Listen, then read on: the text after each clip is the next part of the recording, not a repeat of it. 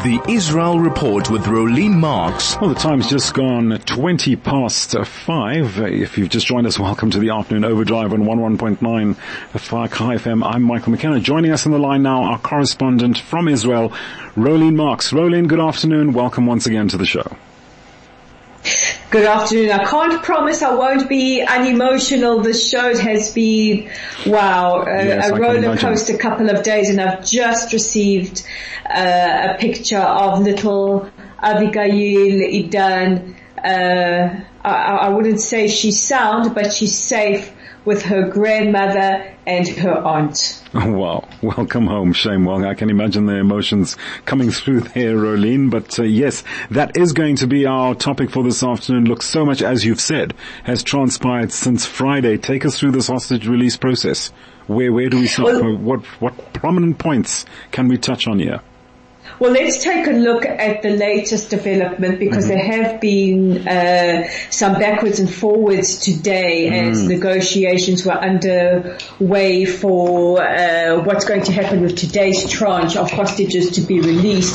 Uh, there were some issues around the the list. We didn't know exactly what those issues. Uh, were we surmise it has something to do with the fact that Hamas sent a, uh, a list of hostages of elderly and uh, children. No word uh, who is amongst those children. I know we are all anxiously awaiting for a baby Kfir Bibas uh, and his older brother Ariel to be released. Kafir is the, the youngest hostage. He's just 10 months old. Wow. Uh, no word if he is amongst those to be released today, but they said elderly women and children and separating mothers from their children, which was not part of the initial ceasefire uh, agreement. Ah, we do have breaking news coming in. Hamas, a spokesperson for East Jerusalem affairs based in Gaza, has been eliminated. okay. Right. So, um, so we've had this. So, what is the current situation regarding the hostage uh, release timeframe? I believe now there's negotiations to extend it, really. There are negotiations according to the Egyptians to possibly extend it by two days so that we can get more hostages out. But uh, Israel has been resolute that no matter how long it takes, we are going to get on with the job of eliminating Hamas. Uh, this is something that even Elon Musk, who is in the country at the moment, he was at Kibbutz Kfar Aza a short while ago with Prime Minister Benjamin Netanyahu. Uh, he is now um, uh, meeting with the, the, the Prime Minister and the President. He has just seen the images, uh, the body cam footage uh, that was uh, put together by, uh, by the IDF from the body cams and the uh, GoPros and all the security footage on the 7th of October. And he is also uh, w- with the the thought that Hamas needs to be eliminated. Uh, he says. Um, so where we are at the moment, we're still waiting for absolute confirmation that the hostages uh, have started to be moved, that there is an agreement, and that we will see our fourth tranche released today. We are cautiously optimistic that this is going to happen, but it has been an extremely, extremely emotional uh, weekend. I, I don't think any of us uh, were um, okay. We were on Friday uh, during the day, wondering if this was actually going to happen. But Yes. Friday night, relatively smoothly.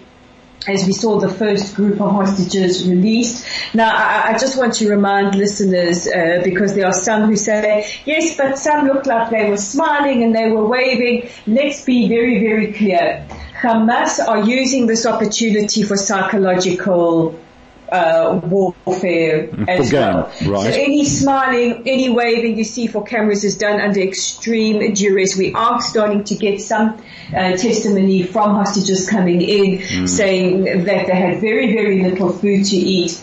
They weren't able to use the toilet. Uh, they had to sleep on the plastic uh, uh, chairs, uh, ordinary plastic chairs. Uh, many of them kept underground in the tunnels, not having access to light, not having access uh, so easy to, to showering or to clothes. Some of them, remember, were taken from their beds, from their homes, uh, barefoot, not wearing shoes. So very, very, um, it, it, it's a very, very traumatic time. Physically, they seem to be in okay condition with the exception of Elma Avraham, who is fighting for her life uh, in Soroka Hospital. She was not given the medication that she needed uh, and her family hold the Red Cross responsible as, as do the rest of us here in Israel. The Red Cross has to come under some intense scrutiny for the way that they have handled this, including allowing for Palestinian prisoners freed to uh, fly Hamas flags from their Red Cross vehicles, which is a violation of international law. So hmm. the next time you hear somebody saying Israel's flouting international law from the Red Cross, point them in that direction, please. It's a violation yeah. of the Geneva Conventions. Rolene, earlier, um, sorry, carry on, carry on. So I wanted to get back to the images that we've seen over the last three days. Mm-hmm. Very, very emotional as we've seen uh, a little uh, Ohad Munder, just nine years old, uh, running into the arms of his father. His family were adamant they wanted to show a happy little boy. Uh, they had organized some of his friends from school to be there to have a little party for him because he turned nine in captivity. And I have to uh, I have to say that they really are exceptional, these little kids. They said he spoke to us and we will not be telling the press mm. What he said. I mean, these are nine and ten year, year old kids, really, really extraordinary. We do have some news in at the last moment. Two mothers have been added to the list of those expected to be um, uh, released tonight. So the, we do have uh, a, a, lot of um, a lot of moving uh, parts happening. Mm, wishing them so. Right. Uh, so that is ha- that is happening. Also, a huge relief for all of us uh, uh, a huge relief for all of us to see little Emily Hand mm-hmm. back in the loving arms of her father, Thomas. We remember, Michael, you and I spoke about how distraught he was at the very yes. beginning, saying he hoped uh, that uh, uh, she was dead instead of being held hostage. Um, he has said she is in. Um, uh, he said she's in one piece but broken, uh, very pale, uh, lost a lot of weight, but in better physical condition than expected. Uh, last night we were all watching for little Abigail Idan, the only joint um, Israeli-US citizen that has been released to date. Little Abigail, I just want to remind you of her story. She was three years old when taken. She turned four on Friday. In fact, we were hoping for her to be amongst the, the first tranche of hostages.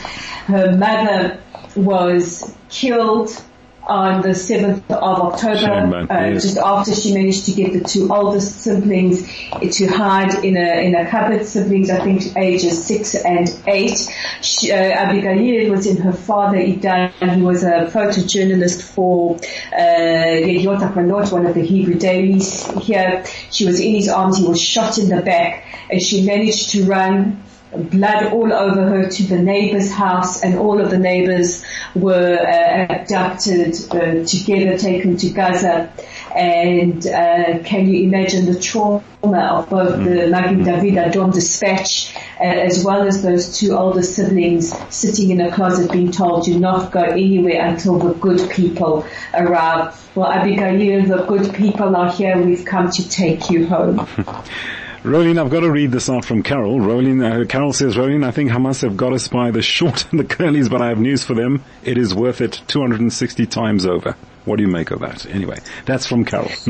well, our government have said uh, that, you know, we will get you Hamas wherever mm. you are. So I think we will do everything that we can in our power to get our hostages mm. back. But make no mistake, uh, the goal is also to eliminate Hamas. Rolene, we're going to have to leave it there. I just wish we could have unpacked a few more issues which I wanted to run past you, but perhaps we can leave it for tomorrow.